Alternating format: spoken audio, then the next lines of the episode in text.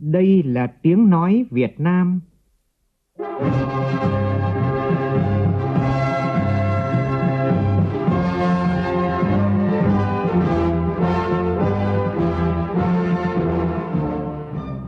là tiếng nói Việt Nam, phát thanh từ Hà Nội, thủ đô nước Cộng hòa xã hội chủ nghĩa Việt Nam.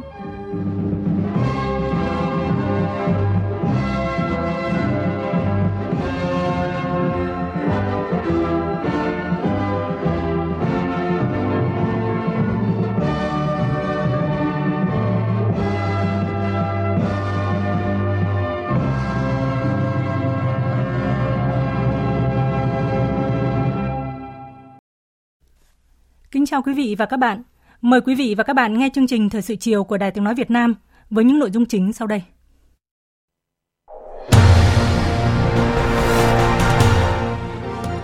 Thủ tướng Phạm Minh Chính chủ trì họp về tình hình cung ứng điện và vấn đề cấp than khí cho sản xuất điện, yêu cầu bảo đảm điện năng phục vụ, phục hồi nhanh và phát triển kinh tế xã hội bền vững. Cấp chứng nhận đầu tư trong vòng một ngày kể từ khi nhận đủ hồ sơ hợp lệ cải thiện môi trường đầu tư, cải cách hành chính là chìa khóa để Long An trở thành địa phương thu hút các nhà đầu tư nước ngoài. Dư luận đòi hỏi xử lý nghiêm những vi phạm thách thức đường lối của Đảng, pháp luật của nhà nước. Các tỉnh miền Trung nỗ lực khắc phục hậu quả mưa lũ bất thường. Ban chỉ đạo quốc gia về phòng chống thiên tai kiểm tra tình hình thiệt hại do mưa lũ trái mùa và chỉ đạo phương án khắc phục thiệt hại tại tỉnh Thừa Thiên Huế. Trong phần tin thế giới, bỏ phiếu bất tín nhiệm Thủ tướng bất thành, Quốc hội Pakistan bị giải tán. Triều Tiên cảnh báo sẽ phá hủy các mục tiêu lớn ở Seoul nếu Hàn Quốc thực hiện bất kỳ hành động quân sự nguy hiểm nào. Nga tuyên bố chưa đủ điều kiện tiến hành cuộc gặp thượng đỉnh với Ukraine.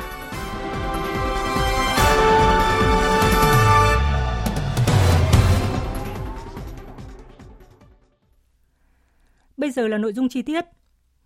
Phát biểu tại cuộc họp về tình hình cung ứng điện và vấn đề cấp than khí cho sản xuất điện diễn ra sáng nay tại trụ sở chính phủ, Thủ tướng Phạm Minh Chính yêu cầu phải đảm bảo được cân đối lớn về điện cho sản xuất, tiêu dùng và kiểm soát được giá thành để không tác động đến lạm phát. Cùng dự cuộc họp có các Phó Thủ tướng Lê Minh Khái, Lê Văn Thành và đại diện các bộ ngành liên quan. Phóng viên Vũ Khuyên phản ánh. Phát biểu tại cuộc họp, Thủ tướng Chính phủ Phạm Minh Chính nêu rõ điện là một trong năm cân đối lớn phải bảo đảm để phục hồi nhanh và phát triển kinh tế xã hội bền vững. Thời gian qua, cùng với nhu cầu tăng theo tăng trưởng kinh tế xã hội, sau khi chuyển hướng thích ứng an toàn với dịch COVID-19, phục hồi phát triển kinh tế xã hội, nhu cầu năng lượng cụ thể là nhu cầu điện ở nước ta đang tăng lên. Bên cạnh đó, tình hình cung ứng giá cả năng lượng trên thế giới có những biến động. Do đó, ngày 24 tháng 12 năm 2021, Thủ tướng Chính phủ Phạm Minh Chính đã có công điện số 1813 về việc dự báo nhu cầu điện, sử dụng tiết kiệm điện và hiệu quả, đảm bảo cung ứng điện năm 2022 và các năm tiếp theo. Thủ tướng Phạm Minh Chính thẳng thắn nhìn nhận, sau 3 tháng thực hiện công điện 1813, những vấn đề mà Thủ tướng yêu cầu vẫn chưa được các bộ ngành cơ quan đơn vị liên quan thực hiện quyết liệt để có hiệu quả cao. Thủ tướng yêu cầu các bộ, ngành, cơ quan, đơn vị liên quan kiểm điểm trách nhiệm trong việc thực hiện các nhiệm vụ được giao, trách nhiệm đối với đất nước, đối với nhân dân vì mục tiêu phát triển chung của đất nước.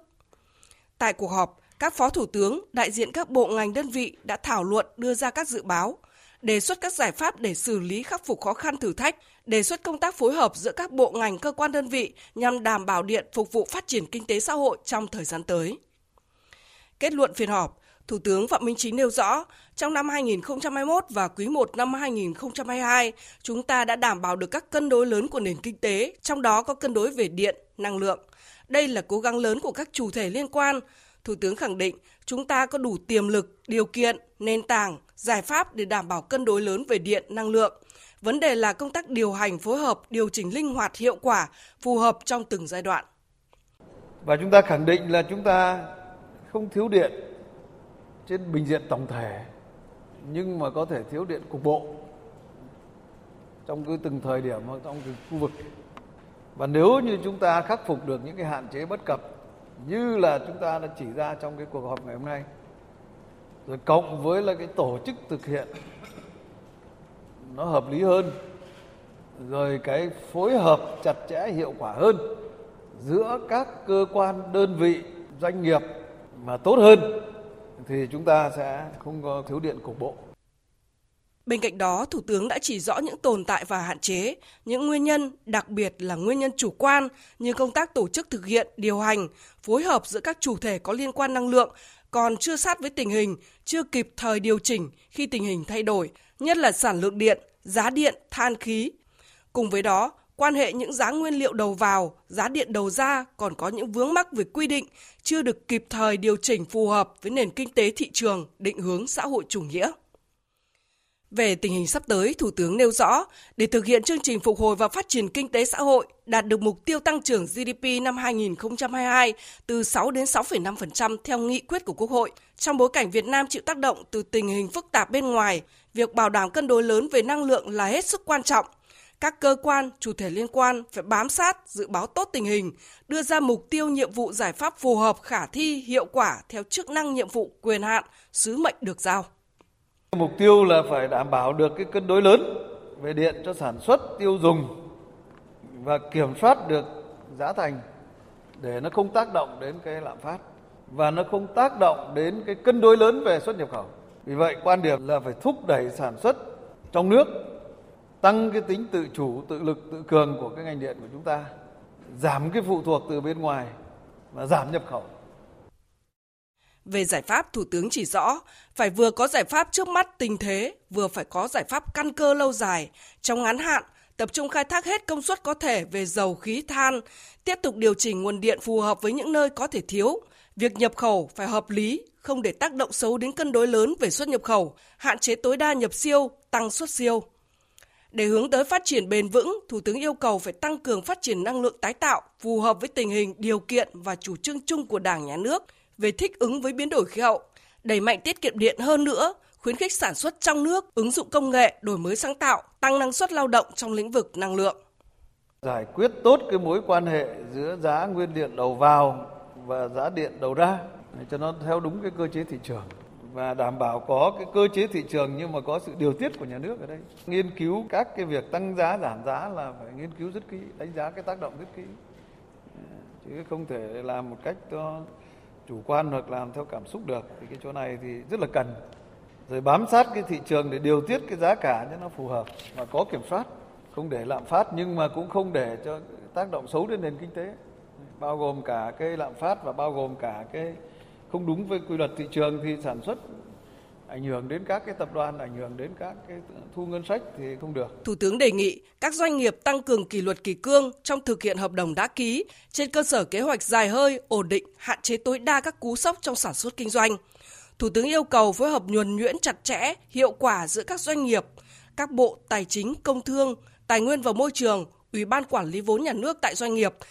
Thủ tướng cũng yêu cầu Bộ Công Thương chủ động thúc đẩy phong trào tiết kiệm điện mạnh mẽ, hiệu quả hơn, đồng thời thúc đẩy chuyển đổi năng lượng sạch, khai thác tối đa công suất các nguồn điện hiện có. Các cơ quan cá nhân liên quan phải phát huy tinh thần trách nhiệm, chủ động sáng tạo, tăng cường phối hợp kiểm tra đôn đốc trên tinh thần tất cả vì lợi ích quốc gia dân tộc, vì nhân dân, vì sự phát triển chung, tránh lợi ích cục bộ, lợi ích nhóm, kiên quyết chống tham nhũng, tiêu cực, lãng phí, xin cho, giấy phép con trong ngành điện, than, dầu, khí hướng tới mục tiêu phục hồi nhanh và phát triển bền vững.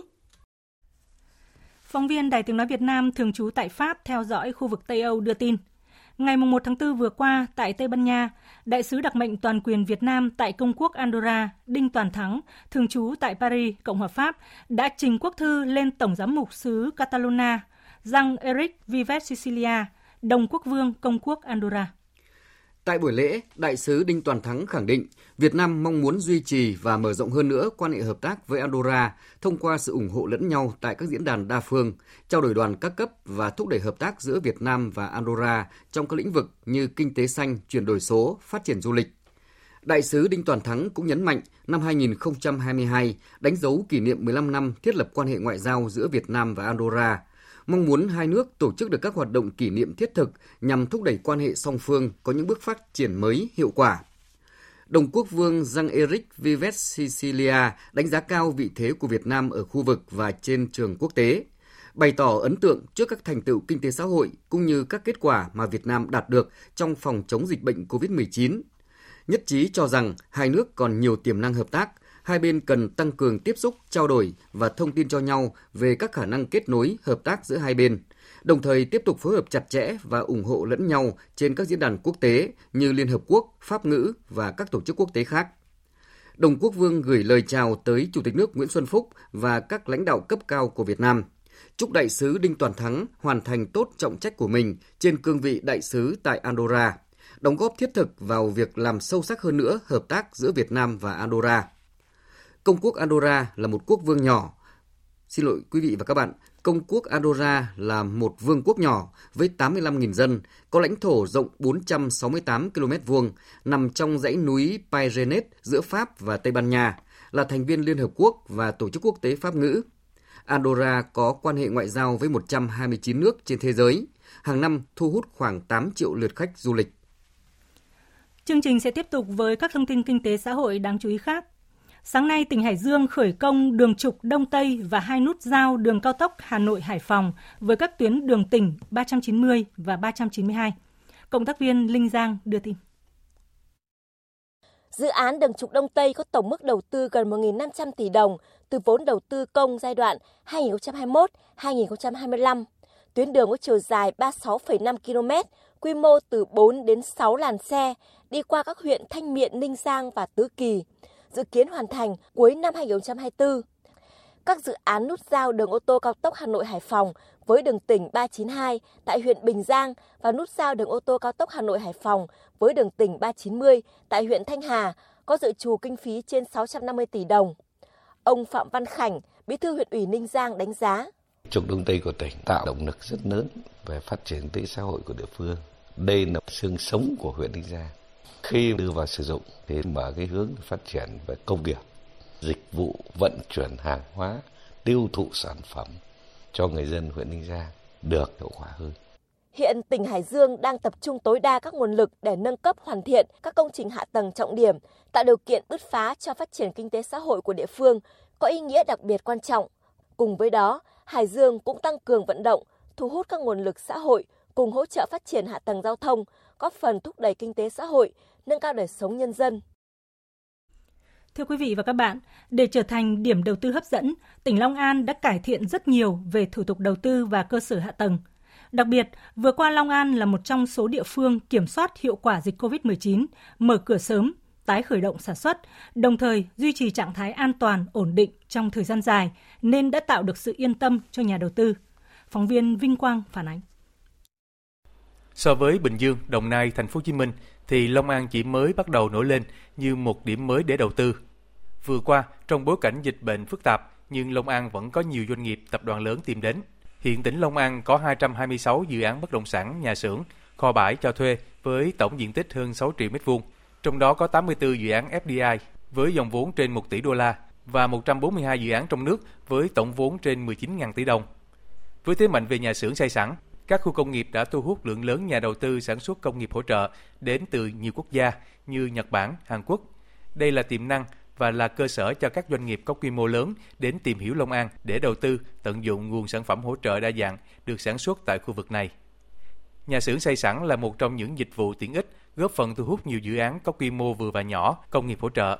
Ông Nguyễn Thành Thanh, trưởng ban quản lý khu kinh tế tỉnh Long An cho biết, Ngoài hạ tầng kỹ thuật, giá cả thuê đất thì môi trường đầu tư, cải cách thủ tục hành chính được xem là thế mạnh của Long An. Hồ sơ mà đối với doanh nghiệp lớn có thương hiệu, có uy tín thì ban cũng hỗ trợ và giải quyết cấp hồ sơ trong ngày. Và đầu năm 22 này chúng tôi cũng mới mới vừa cấp cho nhà máy sản xuất ờ, nước giải khát Coca-Cola Việt Nam và hồ sơ này tôi cũng giải quyết trong ngày. Các đồng chí lãnh đạo tỉnh cũng đã quán triệt là mọi tạo mọi thuận lợi nhất là thủ tục hành chính để giải quyết tạo điều kiện cho doanh nghiệp đến để mà phát triển ở các khu công nghiệp Long An. Mặc dù nằm trong trung tâm dịch của cả nước, nhưng vừa qua, kinh tế Long An vẫn tăng trưởng dương. Các doanh nghiệp trong khu công nghiệp vẫn đóng góp vào ngân sách của nhà nước hơn 5.100 tỷ đồng. Qua đó cũng giải quyết việc làm cho trên 176.000 lao động. Trong năm 2021, Long An thu hút đầu tư nước ngoài hơn 3,8 tỷ đô la Mỹ, đứng thứ nhì cả nước Gần đây, tỉnh Long An đã cấp giấy chứng nhận đầu tư cho một số nhà đầu tư nước ngoài chỉ trong vòng một ngày kể từ khi nhận đủ hồ sơ hợp lệ. Nổi bật như dự án của công ty trách nhiệm hữu hạn Lotte Ecologic Long An, vốn đầu tư của Hàn Quốc, diện tích 79.142 m2, với tổng vốn đầu tư giai đoạn 1 là 306 tỷ đồng, tương đương trên 13 triệu đô la Mỹ. Dự án đầu tư nhà máy sản xuất nước giải khát Coca-Cola với tổng vốn hơn 136 triệu đô la Mỹ, tương đương hơn 3.109 tỷ đồng, vào khu công nghiệp Phú An Thạnh, huyện Bến Lức. Theo ông Nguyễn Văn Được, Bí thư, Chủ tịch Hội đồng Nhân dân tỉnh Long An, để làm được điều này, tỉnh đã thực hiện các giải pháp để phục hồi kinh tế, cũng như tiếp tục quan tâm thực hiện tốt cải cách thủ tục hành chính, cải thiện môi trường đầu tư, tạo ra thêm nhiều quỹ đất sạch với giá cả cạnh tranh để thu hút thêm nhiều nhà đầu tư. Để được cái kết quả này thì không phải là một ngày bữa được mà nó là tích tụ của nhiều cái nhiệm kỳ vừa rồi cũng như đặc biệt trong năm 2021 vừa qua chúng ta đã làm tốt. Về giải pháp thì tiếp tục cải thiện môi trường đầu tư, tiếp tục cải cách thủ tục hành chính và tiếp tục ờ, chăm lo tốt cho nhà đầu tư, xem doanh nghiệp là nguồn lực là động lực cho sự phát triển. Những cái thành công của doanh nghiệp chính là cái niềm động viên để tiếp tục làm tốt hơn. Cái khó khăn như này cũng chính là khó khăn của của lãnh đạo tỉnh. Với những điểm sáng thời gian gần đây đã phần nào phản ảnh sức thu hút đầu tư mạnh mẽ vào Long An. Bên cạnh một số thương hiệu lớn như Sapporo, Vina Ecopark, Kyoto Sojitz, Songu Vina, tập đoàn Nutreco, tập đoàn Hubu, Chingu, thì sự phát triển của nhiều doanh nghiệp vừa và nhỏ trong lĩnh vực sản xuất, công nghiệp, hỗ trợ tạo nên thế mạnh cho các khu công nghiệp của tỉnh Long An, góp phần giúp Long An tiếp tục giữ vị trí dẫn đầu khu vực đồng bằng sông Cửu Long cũng như có sự đóng góp tích cực vào sự phát triển của vùng kinh tế trọng điểm phía Nam. Doanh nghiệp ở thành phố Hồ Chí Minh đang vướng mắc các vấn đề pháp lý trong các hoạt động kinh doanh và hỗ trợ kinh doanh. Bởi vậy, các sở ngành của thành phố cần có giải pháp hỗ trợ doanh nghiệp. Đây là nội dung được đưa ra tại chương trình Dân hỏi, chính quyền trả lời do Thường trực Hội đồng nhân dân thành phố Hồ Chí Minh tổ chức sáng nay. Phóng viên Lệ Hằng đưa tin. Hiện nay 98% doanh nghiệp của thành phố là doanh nghiệp vừa và nhỏ nên rất cần hỗ trợ pháp lý Tuy nhiên, việc hỗ trợ pháp lý của cơ quan chức năng có làm nhưng phần lớn chỉ dừng ở mức công bố, cập nhật những chính sách mới chứ chưa bám những vấn đề vướng mắt mà doanh nghiệp thường gặp trong thực tế. Tại chương trình, các doanh nghiệp nêu những vướng mắt trong vấn đề pháp lý như việc giảm thuế giá trị gia tăng VAT từ 10% xuống còn 8%. Nhiều doanh nghiệp chưa xác định được ngành hàng mình kinh doanh có được giảm thuế hay không. Việc cập nhật các gói hỗ trợ 350.000 tỷ của chương trình phục hồi và phát triển kinh tế xã hội theo nghị quyết số 43 năm 2022 của Quốc hội còn hạn chế. Các chính sách hỗ trợ lãi suất vay vốn kích cầu, chính sách hỗ trợ doanh nghiệp khởi nghiệp, quỹ đầu tư khởi nghiệp, quỹ phát triển doanh nghiệp vừa và nhỏ, chính sách bảo hiểm xã hội, bảo hiểm thất nghiệp vân vân. Luật sư Nguyễn Văn Hậu, Phó Chủ tịch Hội Luật gia Thành phố Hồ Chí Minh kiến nghị các sở ngành cần có phòng pháp chế như trước đây để hỗ trợ doanh nghiệp. Trước đây 11 sở ngành của thành phố có phòng này, giờ chỉ còn có bốn sở có.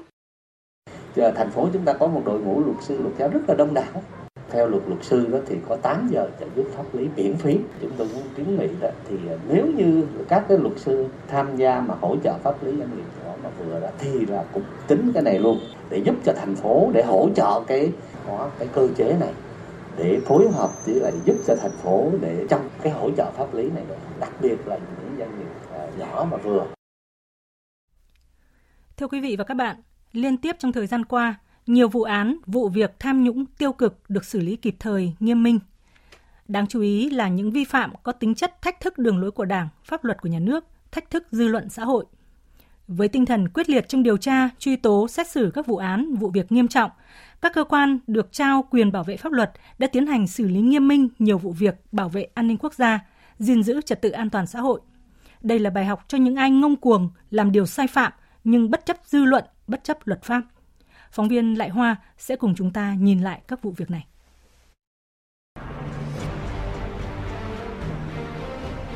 Trương Châu Hữu Danh cùng nhóm báo sạch bị tòa tuyên án 14 năm 6 tháng tù về tội lợi dụng quyền tự do dân chủ, xâm phạm lợi ích nhà nước, quyền lợi ích hợp pháp của tổ chức cá nhân, Ngày 24 tháng 3 vừa qua, Viện Kiểm sát Nhân dân thành phố Hồ Chí Minh đã phê chuẩn quyết định khởi tố vụ án, khởi tố bị can, bắt tạm giam đối với Nguyễn Phương Hằng, Tổng Giám đốc Công ty Cổ phần Đại Nam tại Bình Dương về tội lợi dụng các quyền tự do dân chủ, xâm phạm lợi ích nhà nước, quyền lợi ích hợp pháp của tổ chức cá nhân. Mới đây, ngày 29 tháng 3, Chủ tịch Công ty Cổ phần Tập đoàn FLC Trịnh Văn Quyết bị bắt tạm giam và khởi tố vì hành vi thao túng thị trường chứng khoán, che giấu thông tin hoạt động chứng khoán xảy ra vào ngày 10 tháng 1 năm 2022, gây thiệt hại nghiêm trọng cho nhà đầu tư, ảnh hưởng đến hoạt động thị trường chứng khoán Việt Nam. Tại hội nghị sơ kết 7 năm thực hiện quy chế phối hợp giữa Ban Nội chính Trung ương với Đảng ủy Công an Nhân dân, Ban Cán sự Đảng ủy Tòa án Nhân dân tối cao và Ban Cán sự Đảng ủy Viện Kiểm sát Nhân dân tối cao diễn ra vào ngày 31 tháng 3, Ủy viên Bộ Chính trị, Thường trực Ban Bí thư Võ Văn Thưởng, Phó trưởng Ban chỉ đạo Trung ương về phòng chống tham nhũng tiêu cực đề nghị xử lý kịp thời nghiêm minh các vụ án vụ việc tham nhũng tiêu cực, nhất là những vi phạm có tính chất thách thức đường lối của Đảng, pháp luật của nhà nước, thách thức dư luận xã hội. Ba cái vụ việc mà chúng ta xử lý vừa qua đó là có tác dụng xã hội rất là tốt. Những sai phạm mà tôi thấy rằng có tính chất thách thức đường lối, chủ trương của đảng và pháp luật của nhà nước, thách thức dư luận xã hội và cái cách xử lý đó đó thì tôi thấy là nó nghiêm minh kịp thời và chúng ta cũng tính toán đảm bảo cho những cái yếu tố để những cái lĩnh vực khác không bị đó là ảnh hưởng và vẫn hoạt động là bình thường. Các bài viết kèm một số hình ảnh lồng ghép minh họa đăng phát tán trên fanpage Báo Sạch và group làm Báo Sạch sai quy định của pháp luật tạo diễn đàn cho nhiều lời bình luận chủ quan tiêu cực, một chiều của nhiều đối tượng trong mỗi bài viết. Ngoài ra còn thể hiện rõ nội dung nhằm xuyên tạc, chống phá, gây ảnh hưởng nghiêm trọng đến quyền, lợi ích chính đáng của nhà nước, chính quyền các địa phương.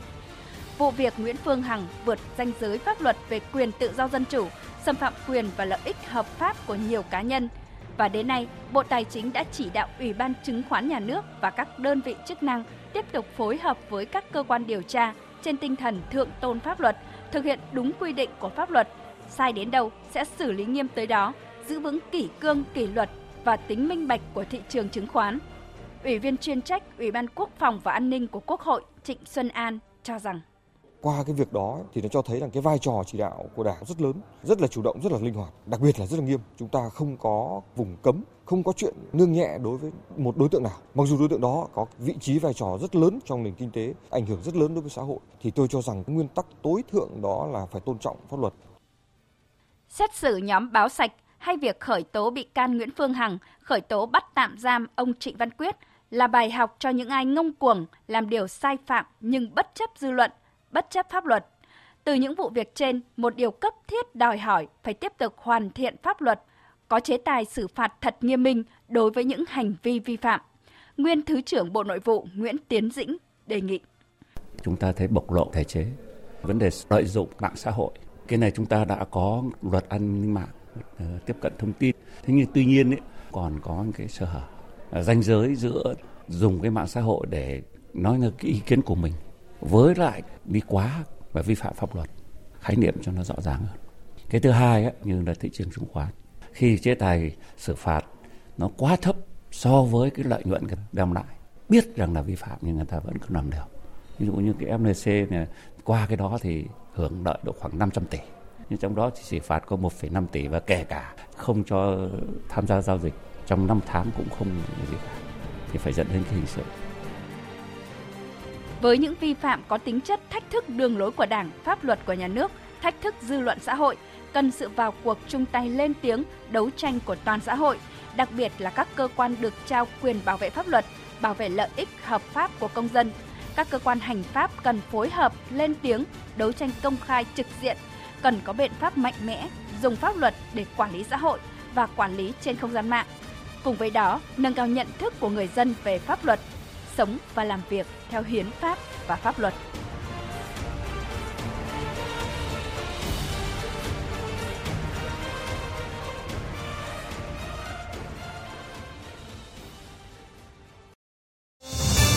Thời sự VOV nhanh, tin cậy, hấp dẫn.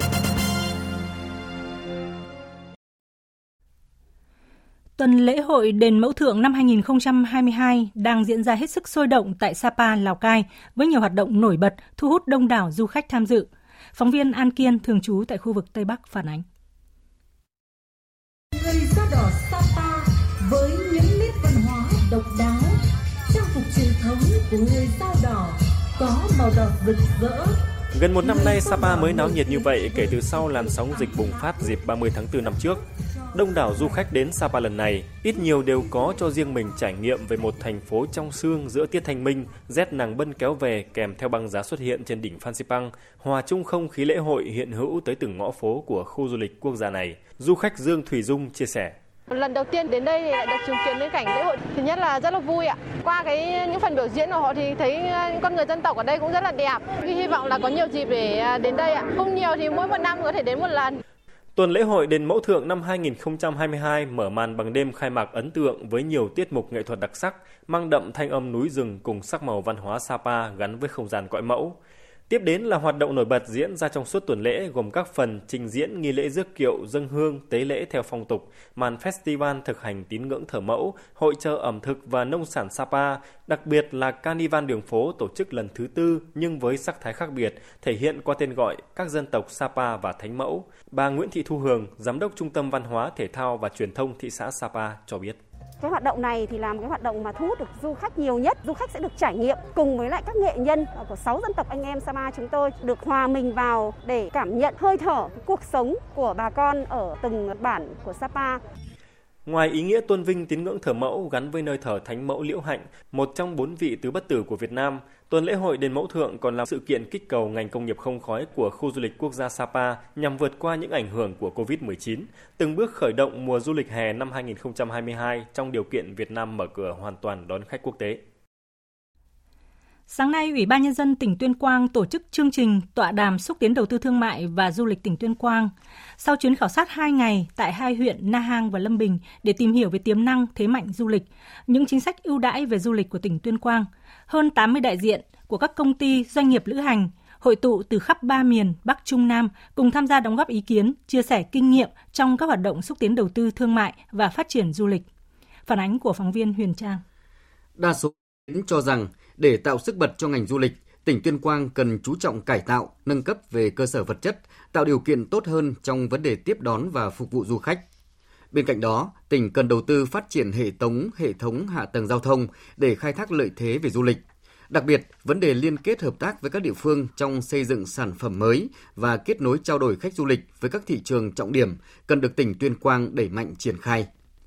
Bà Nguyễn Thị Huyền Trang, Giám đốc công ty du lịch Chào Thế Giới, nêu ý kiến.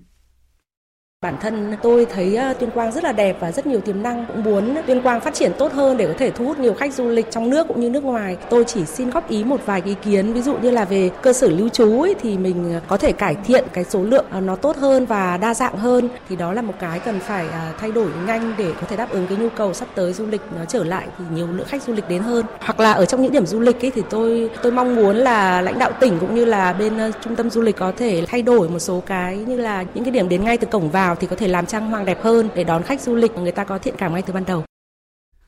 Nghị quyết Đại hội đại biểu Đảng bộ tỉnh Tuyên Quang lần thứ 17 xác định du lịch Tuyên Quang trở thành ngành kinh tế quan trọng với mục tiêu đạt 2,2 triệu lượt khách du lịch trong năm nay.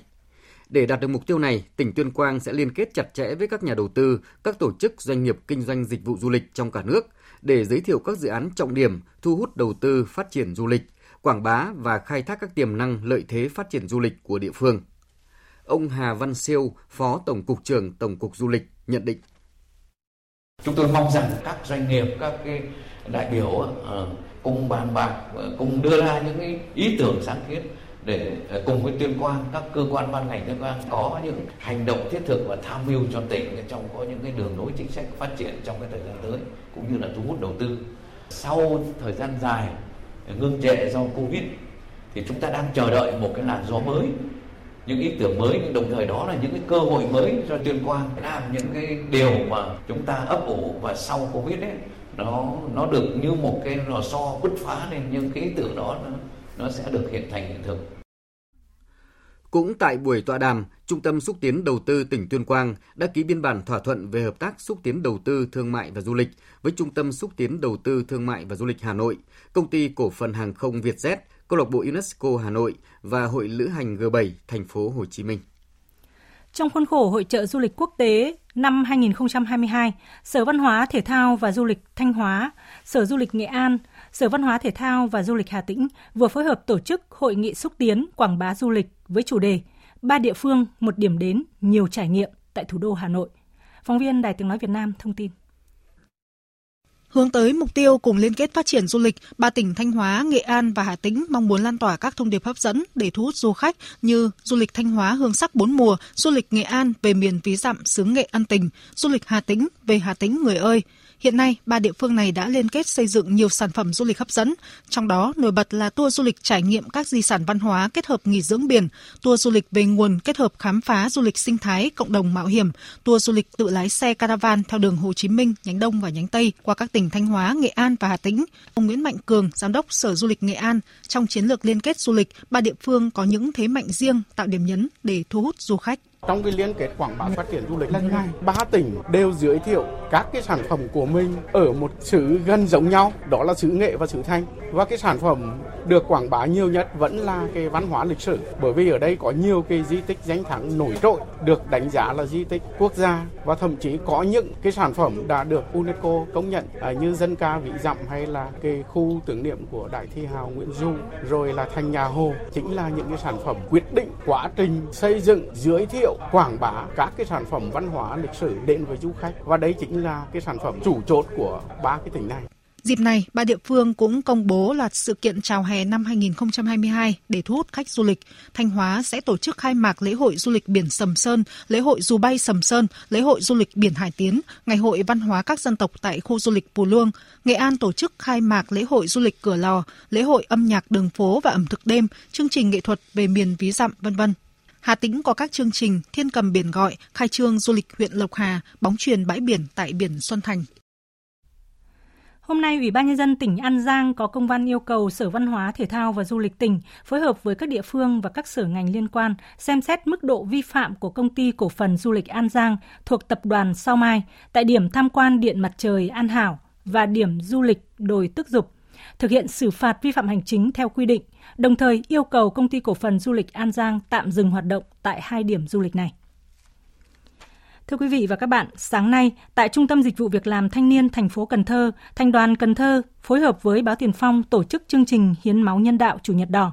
Hàng trăm bạn trẻ có mặt từ rất sớm đăng ký tham gia hiến máu. Tin của phóng viên Hồng Phương thường trú tại đồng bằng sông Cửu Long. Ngày Chủ nhật đỏ thu hút hơn 550 đoàn viên thanh niên đến từ các cơ sở đoàn, quận huyện, công an, doanh nghiệp đăng ký tham gia hiến máu. Để đảm bảo không tập trung đông người, ban tổ chức chia các đợt hiến máu theo khung giờ, mỗi đợt từ 100 đến 150 người tham gia. Anh Trần Việt Tuấn, Phó Chủ tịch Thường trực Hội Liên hiệp Thanh niên Việt Nam thành phố Cần Thơ cho biết, trong tháng thanh niên năm nay, Thanh đoàn đã tiếp nhận được 2.270 đơn vị máu. Chủ nhật đỏ lần này sẽ tiếp nối việc làm thiết thực, giàu ý nghĩa nhân văn, thể hiện tinh thần tương thân tương ái, một truyền thống tốt đẹp của dân tộc Việt Nam. Sau ờ, một buổi triển khai thì ờ, thu về được 417 đơn vị máu. Trong năm 2022 thì ờ, các đơn vị trực thuộc thành đoàn thơ tiếp tục phối hợp với hội chữ thập đỏ địa phương ờ, và các đơn vị có liên quan để tiếp tục tổ chức các đợt hiến máu tình nguyện. Qua cái hoạt động này thì cũng ờ, thể hiện được cái ờ, tinh thần xung kích tình nguyện cũng như cái tinh thần tình nguyện vì cuộc sống cộng đồng của các bạn đoàn viên thanh niên cũng như sinh viên trên địa bàn phố. Với cái phương châm là một giọt máu cho đi, một cuộc đời ở lại. Hiện Ban chỉ đạo vận động hiến máu tình nguyện thành phố Cần Thơ đã xây dựng kế hoạch tổ chức Ngày toàn dân hiến máu tình nguyện 7 tháng 4 năm 2022, phấn đấu toàn thành phố tổ chức vận động tiếp nhận máu trong tháng 4 năm 2022 tối thiểu bằng 10% lượng máu cả năm, 4.050 đơn vị máu nhằm đáp ứng đủ nhu cầu cho cấp cứu và điều trị người bệnh. Các tỉnh miền Trung vẫn đang khẩn trương khắc phục hậu quả mưa lũ bất thường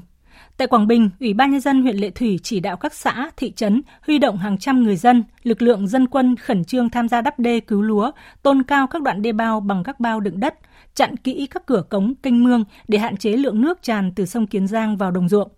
Huyện Lệ Thủy huy động gần 100 trạm bơm điện và dầu để bơm úng cứu lúa. Đây là lần thứ hai nhiều diện tích lúa bị úng ngập do mưa lũ bất thường trong vụ sản xuất lúa vụ đông xuân tại Lệ Thủy.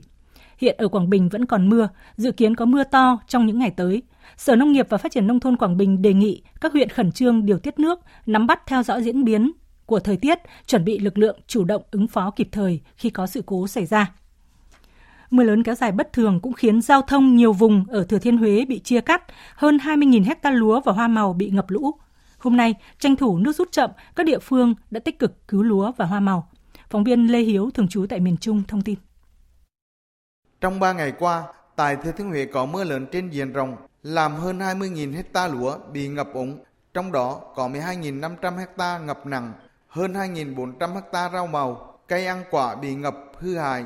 Tại các vừa lúa ở Hà Du sông Ô Lâu ở huyện Phong Điền, đâu đâu cũng thấy những cánh đồng trắng xóa nước. Ông Nguyễn Hữu Hối, thôn Triều Quý, xã Phong Bình, huyện Phong Điền cho biết, những ngày qua, ông và bà con nỗ lực vô cát vào bao đắp đê với hy vọng cứu lúa và hoa màu. Qua cái đợt lũ trải mùa này, bao nhiêu à, mồ hôi nước mắt của bà con trong hai tháng đầu năm chứ rút ra ngoài đông hết rồi. Hiện nước cũng chưa rút để thấy cây lúa. Cố gắng mà nước ra, cái đất mau á, thì có thể mình nhổ cái nào đi, mình sẽ làm mau khác. Là con lúa thì cay để đặt lại mà xa vụ khác. Tại huyện Quảng Điền và thị xã Hương Trà ở Hà Du Sông Bồ, do mưa lớn cộng với thủy điện Hương Điền điều tiết nước gây ngập nặng bà Lê Thị Hàn ở thôn Niêm Phò, xã Quảng Thọ, huyện Quảng Điền cho biết gia đình có hơn 4 sào lúa đang trổ bông. Đợt mưa lớn bất thường này khiến toàn bộ diện tích lúa, hoa màu và ớt đang thu hoạch mất trắng. Chứ có khi mua mà, mà, mà lụt chưa đây hết. Cũng là lụt bất thường. Sản xuất lúa mà mà mày mày đem nó ngoài đông hết cả. Quá khổ có năm mua dòng năm này hết. Có hơi có đất bấm để mà bấm ra. Nước bên mong chơi chứ hiện tranh thủ nước rút chậm các địa phương ở tỉnh Thừa Thiên Huế huy động lực lượng khắc phục hậu quả ông Nguyễn Ngọc Tiến phó chủ tịch ủy ban dân huyện Quảng Điền cho biết địa phương đang huy động tất cả các trạm bơm tập trung bơm thoát nước cứu lúa À, đối với những diện tích lúa mà à, bị ngập khoảng à, 2 phần 3 trở xuống à, thì khả năng thiệt hại có nhưng mà thiệt hại ít hơn. À, còn là diện tích mà đã ngập sâu là ngập hoàn toàn à, thì nếu như trong vòng khoảng 3 ngày không đầu ống để bay cây lúa ra thì khả năng là sẽ hư hại hoàn toàn. Hôm nay, ông Trần Quang Hoài, Phó trưởng Ban chỉ đạo quốc gia về phòng chống thiên tai đã đi kiểm tra tình hình thiệt hại do mưa lũ trái mùa và chỉ đạo phương án khắc phục thiệt hại tại tỉnh Thừa Thiên Huế đoàn đã đến kiểm tra tại các vùng bị ngập úng, có nhiều diện tích lúa bị hư hại ở hai huyện Quảng Điền và Phong Điền. Qua kiểm tra, ông Trần Quang Hoài đề nghị tỉnh chỉ đạo các địa phương thực hiện tốt công tác khắc phục hậu quả do mưa lũ trái mùa gây ra, nhất là các diện tích lúa còn lại của người dân. Ngoài việc thống kê hỗ trợ thiệt hại, ông Trần Quang Hoài, Phó trưởng Ban chỉ đạo quốc gia về phòng chống thiên tai, lưu ý tỉnh Thừa Thiên Huế nghiên cứu có giải pháp chuyển đổi mùa vụ phù hợp tại một số vùng thấp trũng trên địa bàn trước hiện tượng thời tiết bất thường xuất hiện với tần suất ngày càng nhiều như hiện nay. Còn tại tỉnh Bình Định, việc trục vớt ghe thuyền của ngư dân hai xã nhân Lý và xã Nhân Hải thuộc thành phố Quy Nhơn phải tạm dừng vào sáng nay vì thời tiết xấu – Hôm qua, lực lượng cứu hộ của Ủy ban nhân dân thành phố Quy Nhơn, Bộ Chỉ huy Bộ đội biên phòng, Bộ Chỉ huy quân sự, công an và Chi cục Bảo vệ nguồn lợi thủy sản tỉnh Bình Định cùng với bà con ngư dân địa phương đã trục vớt tàu thuyền bị chìm và đến nay đã có 16 phương tiện trong tổng số 55 phương tiện ghe thuyền của ngư dân xã Nhân Lý bị chìm đã được trục vớt. 2 phần 3 phương tiện của ngư dân xã Nhân Hải bị chìm cũng đã được trục vớt. Theo tin của cộng tác viên Hữu Danh,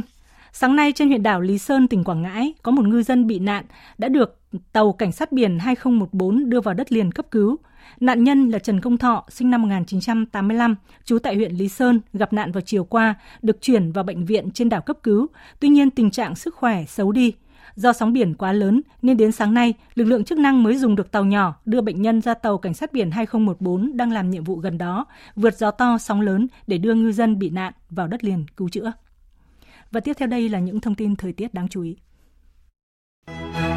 Thưa quý vị và các bạn, khối không khí lạnh cuối mùa có cường độ mạnh chi phối thời tiết Bắc Bộ hai ngày qua đã bắt đầu suy yếu và di chuyển chậm ra phía đông. Vì thế mà đêm nay và sáng sớm ngày mai trời vẫn còn sương mù nhẹ dài rác nên nhiệt độ có xu hướng tăng dần. Về đêm và sáng trời còn rét với nhiệt độ phổ biến 13 đến 17 độ, vùng núi cao như là Sapa, Mẫu Sơn, Đồng Văn dưới 12 độ. Trưa chiều mai, trời bắt đầu nắng nhiều hơn với nền nhiệt độ xu hướng tăng lên 24 đến 27 độ. Khu vực Tây Bắc có nơi trên 28 độ. Mặc dù mưa rông đỉnh điểm đã đi qua nhưng mà tối nay khu vực Trung Bộ vẫn sẽ có mưa, mưa vừa, cục bộ có điểm mưa to. Trọng tâm mưa tiếp tục là các tỉnh từ Quảng Bình đến Quảng Ngãi.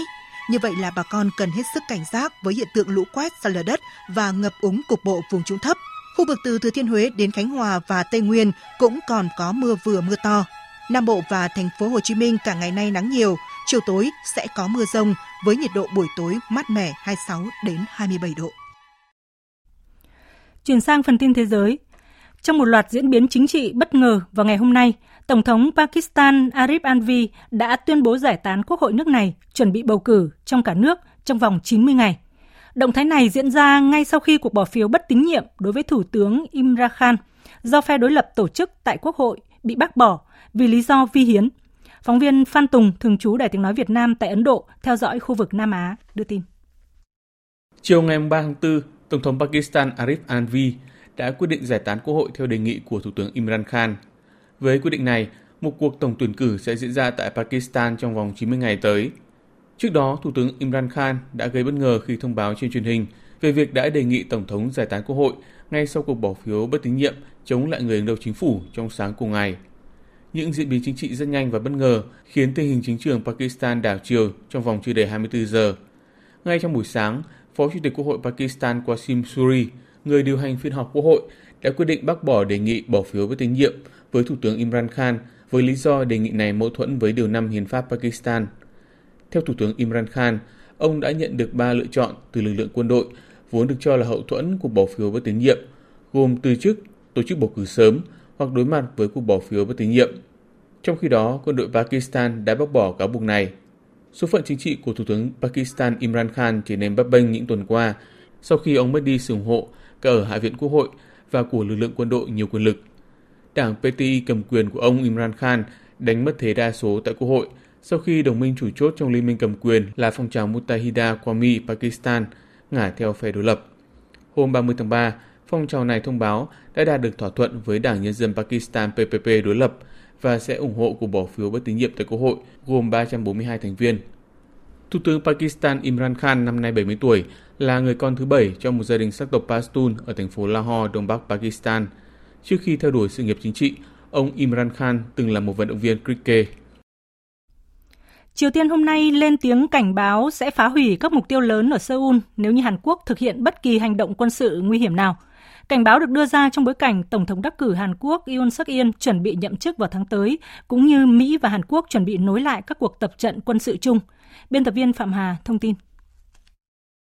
Bộ trưởng Hàn Quốc Su Úc trước đó tuyên bố quân đội nước này có nhiều loại tên lửa với tầm bắn độ chính xác và uy lực được cải thiện đáng kể, với khả năng đánh chính xác và nhanh chóng bất kỳ mục tiêu nào ở Triều Tiên. Phản ứng trước tuyên bố này, Phó chủ nhiệm Ủy ban Trung ương Đảng Lao động Triều Tiên, bà Kim Yo Chung, em gái nhà lãnh đạo Triều Tiên Kim Jong Un cho rằng, phát biểu của Bộ trưởng Bộ Quốc phòng Hàn Quốc làm xấu thêm quan hệ liên triều và căng thẳng quân sự trên bán đảo Triều Tiên. Phát thanh viên kênh truyền hình KRT của Triều Tiên đọc tuyên bố nêu rõ. Nếu quân đội Hàn Quốc thực hiện một hành động quân sự nguy hiểm như tiến hành một cuộc tấn công phủ đầu vào Triều Tiên, quân đội Triều Tiên sẽ không thương tiếc hướng toàn bộ lực lượng quân sự của mình vào tiêu diệt các mục tiêu chính ở Seoul và quân đội Hàn Quốc. Những căng thẳng diễn ra khi Tổng thống đắc cử của Hàn Quốc Yoon suk yeol sẽ nhậm chức vào tháng tới. Nhiệm kỳ của ông Yoon suk yeol được cho là có nhiều khả năng mở ra cục diện mới trong quan hệ liên triều. Tôi sẽ xây dựng lực lượng vũ trang mạnh mẽ để gian đe bất cứ hành động khiêu khích nào để bảo vệ sự an toàn, tài sản và chủ quyền của Hàn Quốc. Tôi sẽ nghiêm khắc đáp trả các hành động bất hợp pháp và phi lý của Triều Tiên theo các nguyên tắc, nhưng tôi sẽ luôn để ngỏ cánh cửa đối thoại với Triều Tiên. Tổng thống đắc cử Yoon suk yeol cũng tuyên bố sẽ bình thường hóa các cuộc tập trận chung với Mỹ. Tuy nhiên, ông cho biết cuộc tập trận vào tháng 4 sẽ do chính quyền hiện tại quyết định với sự tham vấn của Mỹ. Cập nhật tình hình chiến sự tại Ukraine, Hôm nay, Nga đã phá hủy một nhà máy lọc dầu ở khu vực gần thành phố cảng chiến lược Odessa của Ukraine bằng tên lửa có độ chính xác cao. Phát biểu tại cuộc họp báo, Thiếu tướng Konasenko, người phát ngôn Bộ Quốc phòng Nga, cho biết.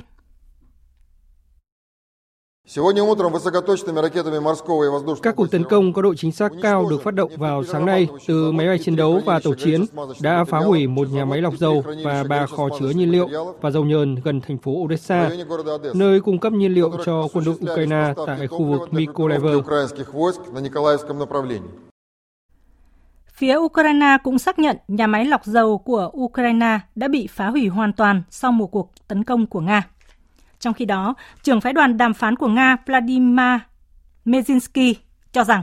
vòng hòa đàm chưa đủ tiến triển để tổ chức cuộc gặp thượng đỉnh giữa lãnh đạo Nga và Ukraine, đồng thời khẳng định lập trường của Nga liên quan tình trạng bán đảo Crimea và khu vực Donbass ở miền đông Ukraine vẫn không thay đổi.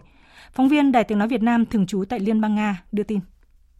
Theo trưởng phái đoàn Nga Vladimir Medensky, phía Ukraine đã trở nên thực tế hơn trong cách tiếp cận các vấn đề liên quan đến cơ chế trung lập và phi hạt nhân của nước này, nhưng dự thảo hiệp ước vẫn chưa sẵn sàng để đệ trình lên cuộc gặp thượng đỉnh.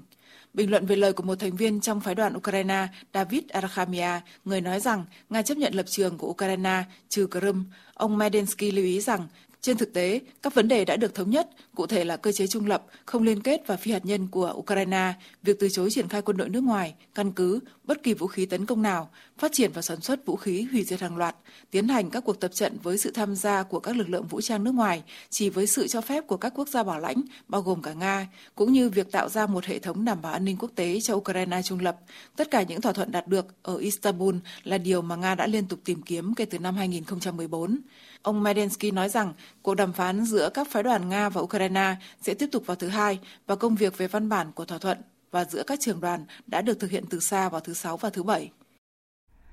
Ả Rập Xê Út và phong trào Houthi ở Yemen đồng ý đình chiến 2 tháng. Đây là lần đầu tiên hai bên đặt thỏa thuận này kể từ tháng 4 năm 2020 tới nay. Phóng viên Ngọc Thạch từ Trung Đông đưa tin. Các bên tham chiến ở Yemen đã đồng ý ngừng bắn kéo dài 2 tháng bắt đầu từ thứ Bảy ngày 2 tháng 4. Các bên chấp thuận ngừng tất cả các hoạt động tấn công quân sự trên không, trên bộ và trên biển ở Yemen và xuyên biên giới. Các điều khoản của thỏa thuận bao gồm tạo điều kiện cho 18 tàu chở nhiên liệu vào cảng Hodeida và cho phép hai chuyến bay đến và đi từ sân bay Sanaa mỗi tuần. Các bên cũng sẽ tổ chức họp để thống nhất việc mở đường ở Taiz và các khu vực khác nhằm cải thiện việc đi lại của người dân ở Yemen. Lệnh ngừng bắn vừa đạt được là thỏa thuận đầu tiên kể từ tháng 4 năm 2020 giữa Ả Rập Xê Út và Houthi. Thông báo này được đưa ra trong bối cảnh các cuộc thảo luận về cuộc xung đột ở Yemen đang diễn ra tại Ả Rập Xê Út, nước dẫn đầu của Liên minh quân sự hỗ trợ chính phủ Yemen chống lại phong trào Houthi do Iran hậu thuẫn. Theo Liên Hợp Quốc, thỏa thuận ngừng bắn có thể được gia hạn sau thời gian 2 tháng với sự đồng ý của các bên liên quan. Đương kim Tổng thống Pháp Emmanuel Macron tiến hành buổi meeting vận động tái tranh cử lớn đầu tiên và cũng là duy nhất trong bối cảnh chỉ còn một tuần nữa cuộc bầu cử Tổng thống Pháp năm 2022 sẽ diễn ra. Phóng viên Mạnh Hà, thường trú tại Pháp, đưa tin. Tham dự buổi lễ có hơn 30.000 người, cùng phần lớn các thành viên chính phủ và các nhân vật quan trọng từng nắm vị trí thủ tướng như các ông Edouard Philippe, Manuel Van, Jean-Pierre Raffarin. Phát biểu trước những người ủng hộ trong gần 3 tiếng đồng hồ, Tổng thống Pháp Emmanuel Macron khẳng định đã giữ các cam kết của mình bất chấp nước Pháp phải đối mặt với nhiều cuộc khủng hoảng lớn như khủng bố, dịch bệnh, xung đột Ukraine. Người đứng đầu Điện Elysee cho biết nếu tái cử sẽ dành một khoản hỗ trợ lên đến 6.000 euro cho người lao động ngay trong mùa hè này để tăng cường sức mua, bù đắp cho vấn đề lạm phát. Ông Macron cho biết sẽ xây dựng một cơ chế chống gian lận đảm bảo công bằng xã hội, nhất là với những người trong hoàn cảnh khó khăn. Chính phủ Pháp cam kết sẽ không tăng thuế trong vòng 5 năm tới và cải cách hệ thống bảo hiểm thất nghiệp nhằm giúp tất cả người lao động đều có việc làm. Ưu tiên lớn tiếp theo của đương kim Tổng thống Pháp là nâng độ tuổi về hưu lên 65 tuổi đối với những người sinh từ năm 1969, đồng thời cải cách chế độ hưu trí để nâng mức lương tối thiểu lên 1.100 euro một tháng. Liên quan đến vấn đề đối ngoại, Tổng thống Pháp khẳng định mục tiêu hướng tới xây dựng một ngôi nhà chung châu Âu để cùng vượt qua các thách thức thời đại như dịch bệnh, khủng bố, xung đột. Tổng thống Pháp Emmanuel Macron nhận định đối thủ lớn nhất đối với nước Pháp và với cuộc bầu cử tổng thống năm nay chính là lực lượng cực hữu. Le danger extrémiste aujourd'hui est d'autant plus grand sự nguy hiểm của chủ nghĩa cực đoan đang ngày càng lớn hơn trong vài năm qua. Sự thù hận hay sự thật bị tráo đổi đã trở thành điều phổ biến trong các cuộc tranh luận công khai. Chúng tôi đã quen với việc các cá nhân tổ chức phân biệt chủng tộc, bài do Thái xuất hiện trên truyền hình. Thay vì la ó, chúng ta hãy chống lại các tư tưởng này. Trong các cuộc thăm dò gần nhất, ông Emmanuel Macron vẫn đang dẫn đầu cuộc đua, nhưng khoảng cách với người đứng thứ hai, nhân vật cực hữu Marine Le Pen đang dần bị thu hẹp. Hai ứng cử viên này cũng được dự báo là có khả năng cao nhất lọt vào vòng 2 để tái hiện cuộc đua như năm 2017. Chính quyền đặc khu hành chính Hồng Kông Trung Quốc thông báo thời hạn đề cử bầu trưởng đặc khu bắt đầu từ hôm nay và kết thúc vào ngày 16 tháng 4. Cuộc bầu cử sẽ được tổ chức vào ngày 8 tháng 5 tới. Phóng viên Bích Thuận, thường trú tại Trung Quốc đưa tin. Để tạo điều kiện cho quá trình đề cử trong bối cảnh dịch COVID-19 vẫn đang bùng phát ở Hồng Kông, Đặc khu này cho phép các ứng cử viên trưởng đặc khu tổ chức các hoạt động tụ tập liên quan đến bầu cử giữa các ủy viên Ủy ban bầu cử và công chúng từ ngày 3 tháng 4 đến ngày 8 tháng 5. Tuy nhiên, quy định này chỉ được áp dụng cho các cuộc gặp trong nhà ở những nơi quy định, không áp dụng với các cuộc tụ tập ngoài trời, đồng thời đi kèm với điều kiện bổ sung, nhưng người tham gia phải được kiểm tra thân nhiệt trước khi vào, đeo khẩu trang trong suốt sự kiện và không được cung cấp đồ ăn thức uống. Trong giai đoạn đề cử, các ứng viên phải có được sự ủng hộ từ các thành viên Ủy ban bầu cử gồm 1.500 người, và ủy ban này sẽ chọn ra trưởng đặc khu mới của Hồng Kông. Cuộc bầu cử trường đặc khu ban đầu ở Hồng Kông dự kiến diễn ra vào ngày 27 tháng 3, nhưng bị hoãn đến ngày 8 tháng 5 do dịch COVID-19. Trước khi chính quyền đặc khu ra thông báo chính thức, một số thông tin cho rằng cuộc bầu cử có thể tiếp tục bị hoãn thêm một lần nữa. Hôm nay, các tín đồ Hồi giáo Indonesia bước vào tháng nhịn ăn Ramadan trong bối cảnh đại dịch COVID-19 đã có nhiều cải thiện. Phóng viên Hương Trà, thường trú tại Indonesia, đưa tin.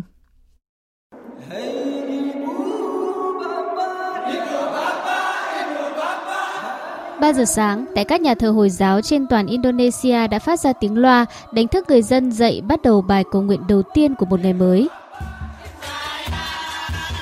Những đứa trẻ đi vòng quanh các khu phố gõ chiêng trống, báo thức cộng đồng dậy sớm, ăn một bữa trước khi mặt trời lên. Sau đó tín đồ Hồi giáo sẽ nhịn ăn nhịn uống cả ngày cho tới khi mặt trời lặn.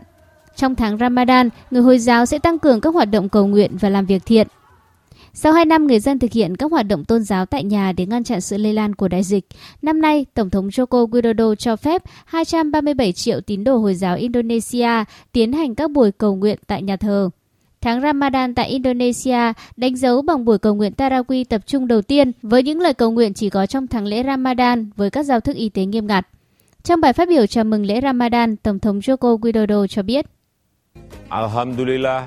Berkat kerja keras kita semua. Các ca mắc COVID-19 ở Indonesia được kiểm soát nhờ nỗ lực của tất cả các bên. Năm nay, người Hồi giáo có thể đến nhà thờ cầu nguyện và về quê. Toàn thể cộng đồng phải có kỷ luật trong việc thực hiện các quy định y tế và lập tức hoàn thành các mũi tiêm vaccine COVID-19 và tiêm liều tăng cường. Kita harus tetap disiplin menjalankan protokol kesehatan. Tiếp theo chương trình là những thông tin về thể thao.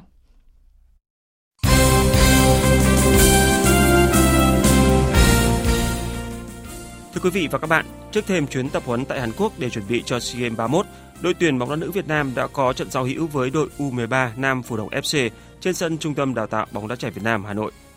Với mục đích thử nghiệm đội hình và các vị trí dự bị, huấn luyện viên Mai Đức Trung đã sắp xếp cho các cầu thủ thi đấu với quân xanh được đánh giá là vừa tầm. Các cầu thủ nam lứa tuổi U13, kết quả hai đội hòa nhau với tỷ số một đều. Theo kế hoạch, tối ngày 6 tháng 4, đội sẽ lên đường sang Hàn Quốc bắt đầu chuyến tập huấn Tại đây, tuyển nữ Việt Nam sẽ có các trận giao hữu với đội tuyển nữ Hàn Quốc và các câu lạc bộ nữ xứ sở Kim Chi. Huấn luyện viên Mai Đức Trung cho biết. Năm nay chúng ta có 3 cái giải đấu. Tháng 5 này chúng ta tham dự SEA Games. Tháng 7 chúng ta tham dự cái AFF của Đông Nam Á tổ chức tại Philippines. Tháng 9 chúng ta lại tiếp tục tham dự bóng đá nữ tại à, Hàng Châu Trung Quốc. Trông thì đơn giản nhưng mà rất là nặng nề. Nhất là cái SEA Games tới đây. Và ngày mùng 6 này à, chúng tôi sẽ đi Hàn Quốc thi đấu với đội tuyển bóng đá nữ Hàn Quốc hai trận đấu vào ngày 19 và mùng 12 tháng 4 và ngoài ra chúng tôi tham dự 3 trận đấu đối với ba câu lạc bộ khác nhau.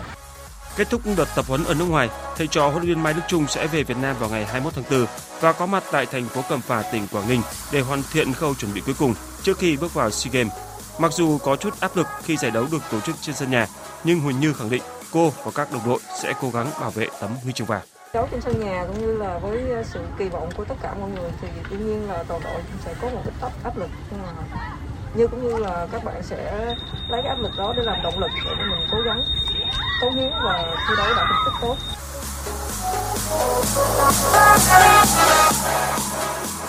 Quý vị và các bạn thân mến, sau gần nửa tháng nghỉ thi đấu, giải bóng đá Premier League đã trở lại vào đêm qua mùng 2 tháng 4 với các trận đấu thuộc vòng 31 Câu lạc bộ Manchester City, câu lạc bộ Liverpool cùng tranh chiến thắng và đang đeo bám nhau như hình với bóng. Với chiến thắng 2-0 trước Watford, Liverpool được 72 điểm, tạm chiếm ngôi đầu bảng Premier League trong vài giờ ngắn ngủi. Bởi ở trận đấu sau đó, Man City cũng đã đánh bại chủ nhà Burnley bằng các pha lập công của Kevin De Bruyne và Inskay Gundogan để lấy lại ngôi đầu với 73 điểm. Huấn luyện viên Jurgen Klopp của Liverpool chia sẻ sau trận thắng trước Watford. We were lucky to score early After the first half, we had Chúng tôi đã phải cố gắng vượt qua trận đấu này trước một đội bóng được tổ chức rất tốt như Watford. Huấn luyện viên Roy Hodgson đang xây dựng Watford thành một tập thể tuyệt vời. Thật sự là họ đã gây cho chúng tôi nhiều tình huống đáng sợ trong hiệp một, nhưng chúng tôi đã ghi được bàn thắng, kiểm soát tốt thế trận. Chiến thắng là điều mà tất cả chúng tôi đều mong muốn. Các cầu thủ đã làm được điều đó và bây giờ chúng tôi sẽ tiếp tục đua. Còn huấn luyện viên Pep Guardiola nói về trận thắng của Man City trước câu lạc bộ Burnley. Chúng tôi đã may mắn khi ghi được bàn thắng sớm. Chúng tôi đã gặp khó khăn trong việc thâm nhập từ hai biên. Hiệp 2 chúng tôi đã chơi tốt hơn nhiều, nhất là 15 phút cuối trận. Chúng tôi đã tạo ra nhiều cơ hội rõ ràng để ghi thêm những bàn thắng nhưng lại bỏ lỡ. Nhìn chung, chúng tôi đã giành được kết quả tốt khi rời sân Bursley. Tôi hài lòng và sẽ tính tới những bước tiếp theo. Trong khi đó, câu lạc bộ Chelsea nhận thất bại mất mặt với tỷ số 1-4 trong cuộc tiếp đón Brentford ngay trên sân Stamford Bridge. Hiện Chelsea vẫn đứng thứ ba trên bảng xếp hạng cùng với 59 điểm. Còn trên sân nhà Old Trafford, Manchester City đã hòa Leicester City với tỷ số một đều. Qua trận này, Manchester United được 51 điểm, đứng thứ 6 và còn kém vị trí thứ tư của câu lạc bộ Arsenal là 3 điểm. Tuy nhiên, Quỷ Đỏ đã đá 30 trận, còn các pháo thủ thành London mới chơi có 28 trận. Dự báo thời tiết Phía Tây Bắc Bộ đêm không mưa, ngày nắng, gió nhẹ, đêm và sáng trời rét, nhiệt độ từ 14 đến 26 độ. Phía Đông Bắc Bộ đêm không mưa, ngày nắng, gió Đông Bắc cấp 2, cấp 3, đêm và sáng trời rét, nhiệt độ từ 14 đến 26 độ. Khu vực từ Thanh Hóa đến Thừa Thiên Huế, phía Bắc có mưa vài nơi, trưa chiều trời nắng, phía Nam có mưa, mưa rào rải rác và có nơi có rông, gió Bắc đến Tây Bắc cấp 3, nhiệt độ từ 15 đến 25 độ.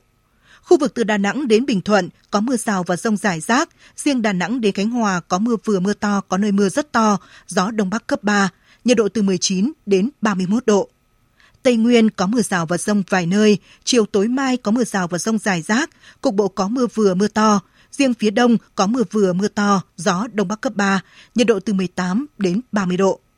Nam Bộ có mưa rào và rông vài nơi, chiều tối mai có mưa rào và rông rải rác, cục bộ có mưa vừa mưa to, gió đông bắc cấp 3, nhiệt độ từ 22 đến 33 độ. Khu vực Hà Nội đêm không mưa ngày nắng, gió đông bắc cấp 2 cấp 3, đêm và sáng trời rét, nhiệt độ từ 15 đến 26 độ. Dự báo thời tiết biển, Bắc và Nam Vịnh Bắc Bộ có mưa vài nơi, gió đông bắc cấp 4 cấp 5. Vùng biển từ Quảng Trị đến Quảng Ngãi, Bình Định đến Ninh Thuận và vùng biển từ Bình Thuận đến Cà Mau có mưa rào rải rác và có nơi có rông. Trong mưa rông có khả năng xảy ra lốc xoáy. Gió Đông Bắc cấp 6, giật cấp 7, cấp 8, biển động. Vùng biển từ Cà Mau đến Kiên Giang có mưa rào và rông rải rác. Trong mưa rông có khả năng xảy ra lốc xoáy. Gió Đông Bắc đến Đông cấp 5. Khu vực Bắc Biển Đông có mưa vài nơi, gió Đông Bắc cấp 6, cấp 7, giật cấp 8, cấp 9, biển động mạnh. Khu vực giữa Biển Đông có mưa rào rải rác và có nơi có rông ở phía Tây. Trong mưa rông có khả năng xảy ra lốc xoáy. Gió Đông Bắc cấp 5, riêng phía Bắc có lúc cấp 6, giật cấp 7, biển động. Khu vực Nam Biển Đông và khu vực quần đảo Trường Sa thuộc tỉnh Khánh Hòa có mưa rào và rông vài nơi, gió Đông Bắc cấp 5. Khu vực quần đảo Hoàng Sa thuộc thành phố Đà Nẵng có mưa vài nơi, gió Đông Bắc cấp 6, cấp 7, giật cấp 8, cấp 9, biển động mạnh. Vịnh Thái Lan có mưa rào và rông rải rác, trong mưa rông có khả năng xảy ra lốc xoáy và gió giật mạnh, gió Đông Bắc đến Đông cấp 4, cấp 5. Tới đây chúng tôi xin kết thúc chương trình Thời sự chiều của Đài Tiếng Nói Việt Nam. Chương trình do các biên tập viên Hằng Nga và Lan Anh biên soạn và thể hiện với sự tham gia của phát thanh viên Minh Sang, kỹ thuật viên Hà Hùng, chịu trách nhiệm nội dung Hoàng Trung Dũng.